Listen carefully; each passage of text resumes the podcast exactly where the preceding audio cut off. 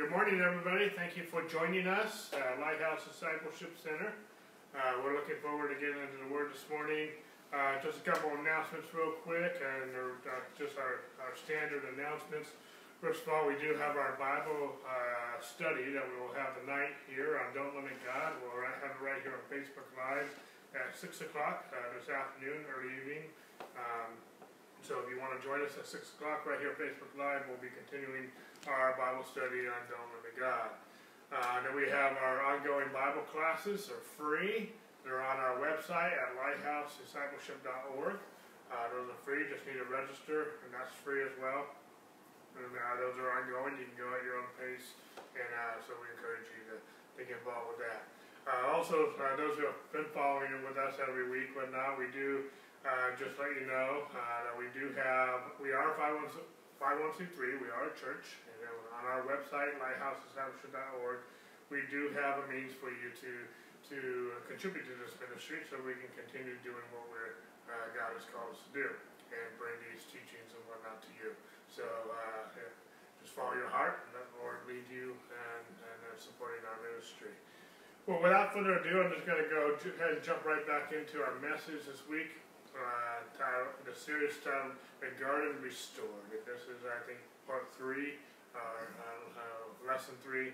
And so, anyway, uh, here we are. And so, this is very uh, this different kind of message I've, that I've preached before, and I and I've showed this in the, in our first two parts. That you know, when I have time with God, especially those intimate times with the Lord, uh, some people picture God before before His throne and and in their prayer closet, whatever that may be, or in some uh, orchard or vineyard. But I, I picture myself uh, walking with God like Adam did before the fall. Uh, you know, I, I've taught this before, I've said this many times, including the series, that when God created everything, the first relationship God created was his own relationship with mankind. That's the first relationship. And, and uh, and one of the most important things that, that we teach in this church as we teach discipleship, as we teach the gospel of Christ, is that we teach a relationship with God. We don't teach religion. We are against religion. We don't like religion. Religion is dangerous. Religion is a misrepresentation, including Christian religion, is a, I believe, a misrepresentation of the gospel and a misrepresentation of, of what, uh, what the Word of God is all about. It's about a relationship. We Adam and Eve had a relationship with God before the fall, but because of Adam's sin, man lost that relationship with God. And through Christ, we are now reconciled back to God in a rightful relationship with God. And I believe prayer at its core, I believe prayer does change things, but I believe prayer at its core is a simply a relationship with God. And so uh, the, the, the, most important thing you can do as a, as a spouse, as a parent, as a, as a body of Christ, as a member of our society and our country and the state and, and cities and communities where you live is to be have a relationship with God. You can't do anything God's called you to do, anything God's called you to be without a relationship with God. And so that's the most important thing.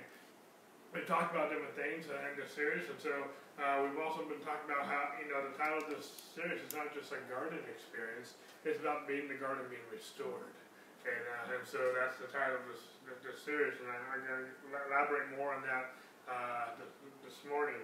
But let's go to our main text this morning. If you have your Bibles, to Ezekiel, Ezekiel chapter 36. and Ezekiel is to the right of Psalms, uh, a few books. And so we'll go to Ezekiel chapter 36 this is our main text, beginning with verse 33. It says, Thus says the Lord God, on the day that I cleanse you from all of your iniquities, I will also enable you to dwell in the cities, and the ruins shall be rebuilt. I want to read that verse again. I just love this verse. Thus says the Lord God, on the day that I cleanse you from all of your iniquities, I will also enable you to dwell in the cities, and the ruins shall be rebuilt. We'll come back to that. The desolate land shall be tilled, instead of lying desolate in the sight of all who pass by. So they will say, this land that was desolate has become like the Garden of Eden, and the wasted, desolate, and ruined cities are now fortified and inhabited. Then the nations which are left all around you shall know that I, the Lord, have rebuilt the ruined places and planted that which was desolate, and I, the Lord, have spoken it, and I will do it. There's a lot. There's a lot of promise. There's a lot of uh, uh, the gospel just in this passage of scripture. I know this is Old Testament. So what's the New Testament message that's even in this Old Testament passage? God says, "On the day that I cleanse you." When did He cleanse us? He cleansed us through the cross. He cleansed us when we received Jesus Christ as our Lord and Savior. And He cleansed us from all of our iniquities, as far as the east is from the west. He says He will, it, it says in Hebrews chapter 8 and also echoed in Hebrews chapter 10 that God says in this new covenant, I will remember your sins no more. Through Jesus Christ, God doesn't remember our sins anymore. Past, present, and future. And some people might argue, how can he forgive your future sins? And my argument to that would be, well, I sure hope you better hope so, because Christ died for your sins 2,000 years before you ever were born. If your future sins could not be forgiven, then none of your sins can be forgiven. Christ forgave all of your sins, past, present, and future. We are new creations in Christ Jesus. Now, did God give us a license to sin? No. His grace teaches us to deny ungodliness. He who knew no sin became sin that we might become the righteousness of God. Uh, Paul says in 1 Corinthians 15 34, awake to righteousness and sin not. We, we don't have a license to sin, and people have been sinning without a license all, all this time. And so it's not a license to sin. No, grace will teach you to deny ungodliness. Grace will set you free from the power of sin. Uh, if, at same point in time, if you sow to the flesh, of the flesh, you will reap corruption. So we can still reap corruption. Sin is still deadly. Sin, sin is still dangerous. Sin is still wrong. Sin, sin is not okay. Sin will, will, will, will destroy everything in your life. At the same point in time, we're not subject to sin. We're not following sin. We have a new nature. And that nature is God. We're born again not of corruptible seed, but of incorruptible seed by the enduring word of God. And so we are born again. That's who we are. And we can only receive the fruits of righteousness, the fruits of holiness in our lives, as we know who we are. But God said that the day that I cleanse you from all of your iniquities, I will also enable you to dwell in the cities, and the ruins shall be rebuilt. Now, you know, a lot of times when I, you know, minister to different people, they just see ruins in their lives, ruins in their past, ruins their dreams, their marriages, their, their, their bodies, uh, uh, their lives are just, they look at their life and they don't like what they see. It's just a full of ruins. And I've talked about this in weeks past, that there's a number of reasons why people are there. One could be their own sins. One could be their own folly. One could be uh, things that they've done. If you sow to the flesh, you will of the flesh reap corruption. And there's corruption in their lives because of sin. Sin will cost you. Sin, sin is deadly. Sin is wrong. At the same point in time, there's those there's also people who have ruins in their life, not because of something they've done, but because of something someone's done to them. There's been people who have been abused, violated in, in, in, horrific ways. People have been betrayed and been, been uh, uh, framed and, and, all kinds of things. And people have there's been catastrophes. There's been uh, uh horrible things that have happened to them uh, in their lives. And they weren't the cause of it. It wasn't their fault. How many times have we ministered to someone uh, that who, is, who has been abused and they think it's their fault? It's not their fault. It's the person who was abusing them their fault. You know, and so, but at the same point in time, their, their lives, their emotions, their, their sanity can be so ruined because of the past. But whether we are because of our own folly or because of uh, where we've been a victim of something, that doesn't mean we have to live the rest of our lives in ruins. God wants to restore us. He's our Redeemer. He can, he can set us on a fresh path. He can give us what we call God a mulligan.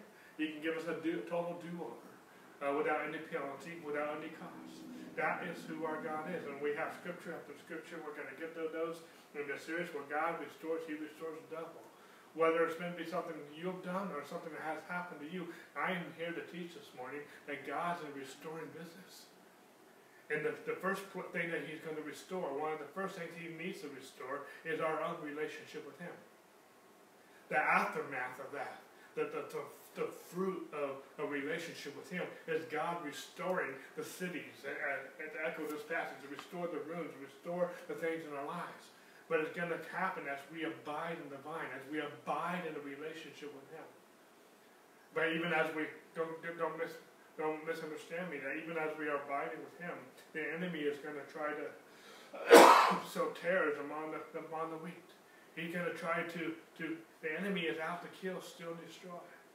And he will continue to try to persecute us. He will continue to try to destroy us. Just because God restores, just because God, we have a relationship with God, doesn't mean we don't have an enemy. We have an enemy. But we need to be sober. We need to be sober minded. you know, someone who has a victim mentality, someone who is indulging in sin is not sober. Someone who is worried and anxious and, and, wor- and worrisome and we're living in a spirit of fear is not sober minded. Am I making sense? You know, I was ministering to someone a few years ago on the Facebook coach, and we were talking about sober, and uh, and I talked about I, I, just went to some scriptures that are in in uh, James, and also they're in uh, Proverbs about being sober minded, and I was quoting these scriptures, and, and the person thought I was this person was actually involved in alcoholism, and uh, they thought I was uh, judging their alcoholism. I wasn't judging their alcoholism. I wasn't even talking about alcohol or being drunk. I was talking about there's a sober minded. If we've ministered to people, we've known people. I've even been there myself at times where I am just a wreck emotionally and uh, mentally because of something happening or something I perceive is going to happen uh, because of a spirit of fear or worry, anxiety, or uh, the trauma I've gone through, whatever the case might be. But we need to be sober minded because our enemy is like is like a roaring lion seeking whom he may devour. And we need to be we need to be the Bible says to be naturally minded is death. We to be spiritually minded is life and peace. We need to uh, keep our minds stayed on him that we might have perfect peace. We need to uh, be transformed by the renewing of our mind, that we might know the will of God, that we might know his perfect and, and, and good will, God. And so we need to know the mind of Christ. Hopefully I'm making sense. I feel like I'm rambling a little bit this morning and just kind of jumping this off. But God says when he cleanses us, he will restore. And he goes on to say that when he was, the, the rules will go, he says, he's not just gonna, it's not just gonna be something that you see. God wants to do such a miracle in your life. God wants to do such a restoration in your life that those who know you will look at your life that was once desolate and saying this is like a Garden of Eden again. I don't know about you, but that's awesome. People are going to look at your life and they're going to see a testimony. They're going to see a witness of God restoring your life. Now, those who know you, those who pass by, are going to say, wasn't this a desolate place, but now it's like the Garden of Eden. Am I making sense? That's beautiful. So whatever your life is like right now, maybe you don't like what you're seeing. Maybe you don't like what's in your garden. Maybe you don't like uh, the, the, the, the, the habitation that you're living in. God wants to restore you. God wants to set your feet upon a rock. God wants to restore you and restore you mightily. And people, it's not just going to be a subtle restoration. It's going to be such a broadcast to the world, to those who know you, the city, those who pass by, and God did this. And God restored. And God made this ruined city like a fortified city and inhabited. God wants to use your life as a lighthouse. God wants to use your life as a beacon to the world that this is how God works. see, see, God doesn't want to just use your words to, to, to minister to people. You know, if, you, if you're preaching the gospel, but your life is not attractive to people. I'm not saying people, we have different tastes and different, different, and different things. I'm not talking about that. But if we are preaching the gospel but living like the devil, if we're living, preaching the gospel but our lives are a bunch of rooms, no, God wants to use your life as a as a as an advertisement, as a, as a, as a beacon that this is what God does. This is how God preserves people. That you will be like Goshen while everything else is happening in Egypt. That you will be a people of God. And we're going to bring out some other verses as I get there this morning. That God is going to do something mightily in your life. Um, actually, uh, I wasn't going to go there yet, but let's go ahead and go to uh, Isaiah. Isaiah chapter 41. And we'll pick it up in verse 17. Isaiah 41, 17. It says, The poor and needy seek water. Oh, let me back up a little bit. Uh, well, we'll tell you. Oh, the poor and needy seek water, but there is none. Their tongues fail for thirst, and I, the Lord, will heal them. I, the God of Israel, will not forsake them. I will open rivers in desolate heights, and fountains in the midst of the valleys. I will make the wilderness a pool of water, and the dry land springs of water. I will plant in the wilderness the cedar and the acacia and the, the tree, the myrtle and the oil tree. I will set in the desert the cypress tree and the pine, and the box tree together, that they may see and know and consider and understand together that the hand of the Lord has done this, and the Holy One of Israel has created it. God wants to do such a work in your life that if, if that people will understand and consider that the hand of God has done this. This just paints a beautiful picture of how God restores and how God wants to create and do something new and fresh and uh, renovative in your life, if that, if that makes sense. Go read another scripture real quick as I've just kind of transitioned to some new thoughts here this morning. Isaiah chapter 43. And we'll pick up verse 1.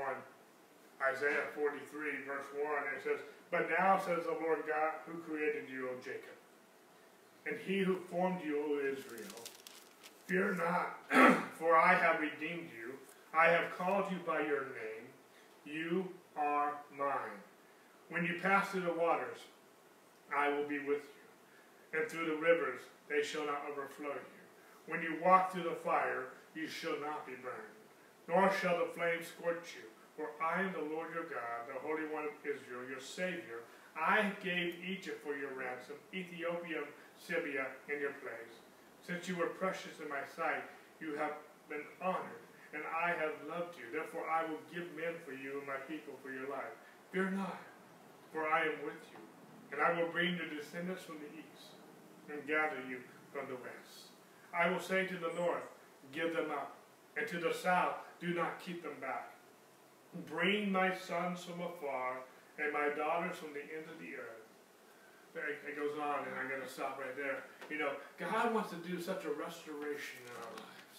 And this is going to make more sense in just a moment. I'm, going to talk a little bit about Jubilee this morning. And we're talking about the garden restored. We're going to be talking about Jubilee. God wants to do such a restoration in your life. God wants to do such a, a work in your life. God wants to, to, to, to make you such a blessing in your life to, to, to um, how do I want to say, to give a testimony, give a witness of the life of God, the blessing of God. You know, when you read the Old Testament, when you read the story, when Israel was walking with God, they were blessed. When they weren't, they were they were in a very desolate place. but God wants you to abide in Him and having a relationship with Him that is so, despite what's going on around you, despite what you may be even facing, even as a nation, as a people, that God, people will still look at your life despite what you're going through, like Joseph, like Daniel and others who have gone through some horrific things. But even the midst of their, their the junk they've gone through, They were such a favor. There was such a blessing on their lives that even kings noticed their lives and and and, and honored and, and, and gave and gave allegiance to God. Am I making sense? I mean, look at Joseph. Joseph uh, went through a lot of horrible stuff by his own brothers, by Potiphar's wife, and other things. Even one of the dreams that he interpreted in the, the prison, the, the, the, guy who, who was the recipient of that uh, forgot about him, didn't even mention his name uh, as he promised, and yet Joseph's life was a testimony one day to even Pharaoh himself. Shadrach, Meshach, and Abednego was a testimony, despite the, some of the persecution they went through. There was a testimony to Nebuchadnezzar. Daniel was a, despite some of the things he went through, was a testimony to uh, King Darius. And there's other stories we can talk about from Esther and other people uh, who have gone through some horrific things have been a testimony of, of God's honor and God's beauty. Even David, who was chased by King Saul, still he, he went through some horrible things, was still favored by God and by the people. And so God used him. God has used people. God has, and, God wants to use you. God wants to not just the things that you say, but wants your life to be a testimony. Wants your life to be blessed physically. Wants your life to be blessed financially. Wants your life to be blessed uh, uh, relationally in every which way. You know, some people, I, I'm not going to go off on this too long, but some people say, well, what do you mean financially? Know, I could, I could give scripture after scripture after scripture, especially in the Old Testament, but also in the New Testament, how when people, when Israel was blessed, when Israel was walking with God, they were blessed. And they were blessed financially. It talks about how Abraham was exceedingly rich. It talks about how his, his son uh, Isaac was very rich, and it, and it talks about how his grandson Jacob was exceedingly rich. And then, and then, then his great grandson Joseph became the, basically the prime minister of, of, of Egypt. Uh, so, so, you know, don't shy away from prosperity. But God wants to prosper you so that your life can be a witness to those who, who, who, who, who watch your life. And not only that, but God can use blessing in such a way that you can be a blessing. See, one of the promises God made to Abraham that we would be blessed so we can bless all the families of the earth. God wants to bless you so you can be a blessing. It's hard to be a blessing when you are uh, dirt, dirt poor. When you're, you're poor as a church mouse. God, that, being poor as a church mouse is no witness to the world. We don't want riches to have us, amen. But at the same point in time, you know, you, you can still have, follow the, the, the God of Mammon and be poor. And so, anyway, I don't want to go off. I'm not teaching this this morning, but I just, you know, uh, God wants to bless you. God wants to bless you with good jobs. Amid COVID, amid everything going on, God wants to bless you. God says His beauty will establish the work of your hands for us. Yes, establish the work of your hands. God wants to bless the work of your hands and maybe you don't have got, got a job, God can use, bless your volunteer work. God, God has ways to bless you, but God wants to bless you and make you a blessing. Am I making sense? God wants to bless you, to be a blessing. Anyway, uh, I want to move forward. I'm going to talk about the, the, the, the, uh, Jubilee. Uh, in, in, in, preparation for that, let's go to Psalm 89 real quick. Psalm 89.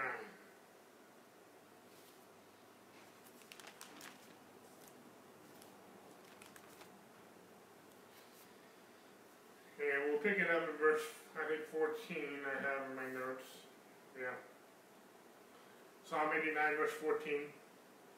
It says, Righteousness and justice are the foundation of your throne. Mercy and truth go before your face. Blessed are the people who know the joyful sound. Explanation mark. They walk, O Lord, in the light of your countenance.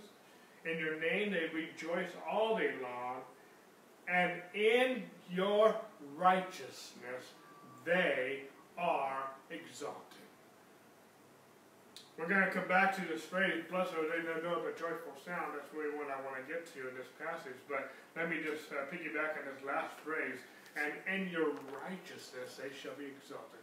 It starts off by saying righteousness and truth, or righteousness and justice are the foundations. I teach a lot about righteousness in this ministry. Because I believe righteousness is the elementary teaching, it's the foundation. And if you don't have a good foundation, it's hard to build on that. Uh, and so the, the foundation of his throne is righteousness. Righteousness, again, and we've taught this already in the series, righteousness is a, right, is a, is a noun, it's not a verb. I believe we need to live righteously, but righteousness is a, is a noun. It's who we are. We are the righteousness of God in Christ Jesus. All scriptures inspired by God as profitable for doctrine, for reproof, for correction, for training in righteousness. Hebrews chapter 5 says those who are unskilled in the word of righteousness are still babes. We need to, it's elementary teaching, it goes on to say. We need to know righteousness. And those, it says, and, and, and your righteousness, not our righteousness. We are the righteous God in Christ Jesus. We're not, it's not our own righteousness. Isaiah says our self-righteousness is like filthy rags. You know, we, we're not righteous in our own doing. If we can be righteous in our own doing, then we don't need Jesus. That's Antichrist. We are only righteous because of Christ. And we're in, in, in, in his righteousness, in your righteousness, they are exalted. James says it this way humble yourself in the sight of the Lord, and he will exalt you. There's two scriptures that talk about how God exalts us. One of them is this one right and righteousness, they shall be exalted. If we humble ourselves in the sight of God, he will exalt us. And that sounds backwards to some of our, our, our, our religious thinking. That how, why is God exalting us? We're supposed to exalt him, amen. But when we are established in his righteousness, that's humility. When we're established in our own righteousness, that's pride. God says he gives grace to the humble. Uh, he, he, he resists the proud and gives grace to the humble. When, we, when, we're, when we're trusting, when we're resting in the foundation, on the foundation that what we did, our own righteousness, that, that's pride. When we look at our own religious accomplishments, of what we've done right, and we look at God's going to bless me because of what I did, that is pride to the core. No, God's not going to bless me because of what you did. God's going to bless you because of who Jesus is and what he's done and who he is in your life. That makes sense. In his righteousness, not your righteousness. In his righteousness, you are exalted. God will exalt you because of his righteousness, not your righteousness. It goes on to say in uh, uh, Isaiah, I think 6, uh, uh, can't think of the reference right now, but it says, No weapon formed against me shall prosper. For our righteousness is of him. Our righteousness is of him. It's not of us. If, if, it's, if you're going to bank on your righteousness, Isaiah also says, your righteousness is like filthy rags. I don't want to bank my, my righteousness on filthy rags. I don't want to bank my whole foundation on filthy rags. And uh, no, I want to bank my righteousness on Him. And, uh, and when we, and this is going to come clear uh, if you understand righteousness, because when we are are grounded and established in what God has done for us through Jesus Christ, we are exalted. God has taken our iniquities as far as east is from the west. God has set us on a firm foundation. God has recreated us. Any iniquity in our lives, any curse in our lives because of sin, God has removed from our lives, and we are exalted. Uh, I, I could piggyback so much on that, but I want to get to Jubilee. It says in verse 15, Blessed are the people who know the joyful sound. Those who know what this joyful sound that Isaiah is talking about, they're blessed. And I mean, I, I don't know about you, but I want to be blessed. Blessed are they who know the joyful sound. You don't have to necessarily turn to it, but in the in the book of Leviticus, Leviticus chapter 25, it talks about Jubilee. And I'm just going to give you a synopsis of what Jubilee is uh, without reading all the scriptures because of time we already know, and we read about this in, in, the very first week that we started the series, that when God created the heavens and the earth, on the seventh day, he, he, he called it the Sabbath day. It was a holy day. But in the law, and that was before there was law, God just made it a holy day. It's a holy day to remember the Lord and be rest. I also believe, and when I teach on the Sabbath, God doesn't, when I teach on the Sabbath, I always ask the question. Six days God created the heavens and earth. The seventh day he called the Sabbath. What did he do on the eighth day? Did he go back to work? Did he start creating again? No. What did he do on the ninth day, the tenth day, eleventh day, the hundredth day, the thousandth day, the millionth day? God has not created again. It's we're Sabbath is supposed to be a lifestyle, not just a day. Now there's a day that we honor. There's a day that we we we we, we set aside to to honor him and honor his word and honor God and, and as a family of God, as a people, not just individually, but as a family, as we, we do that together and honor God. But really, the Sabbath is a rest. And I can tie all this in, and Jesus healed on the Sabbath. I can tie healing with the Sabbath. I can tie healing with, with this rest that we are supposed to enter into and uh, resting in His goodness, knowing that He'll take care of everything. Hopefully I'm making sense. I feel like I'm rambling a little bit here. But finally, uh, in the law, the law, the, Sabbath did become a law under the law. We're not under the law; we're under grace. But in Leviticus chapter 25, God also not, not only did they celebrate the seventh day of the week, but they also celebrate the seventh year. Every seventh year was a Sabbath year. And it talks about this in the book of Leviticus chapter 25. And what does that mean, a Sabbath year? That means that they did not, they took a whole year, I'm going to put this just in simple terms, they had a whole year vacation. They didn't, you know, uh, their livelihood was based on agriculture, and they did not sow, and they did not reap in the seventh year. And God told them that they would honor His word, and honor His word, and, and keep it the seventh year holy, a whole year, 365 days, keep it holy, that God would bless them with a with a triple harvest in the sixth year that would hold them all the way through the eighth year. If they would honor his, if they would trust his word, if they would heed and, and hearken to his word. Just like he said, I mean, you know, when the manna came uh, in the wilderness, it came six days of the week. On the sixth day, they got a double manna portion that would, that would see them through the eighth day. And as they hearkened to his word, they were blessed. And when they didn't, the, the, the, the manna turned to worms and the other side effects. But when they honored God with the seventh year, God gave them a triple harvest in the sixth year to see them to the eighth year.